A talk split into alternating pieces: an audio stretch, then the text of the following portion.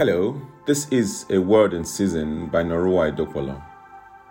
What started out as a prayer point while on a prayer walk with my wife recently has morphed into a series for A Word in Season that I've titled Seek First His Kingdom.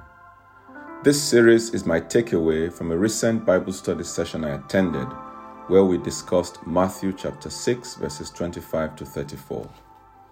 Matthew 6:33 says, but seek first his kingdom and his righteousness, and all these things will be given to you as well.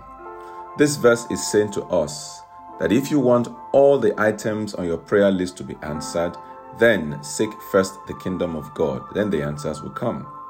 In other words, if you want to make real progress in life, stop putting the cart before the horse.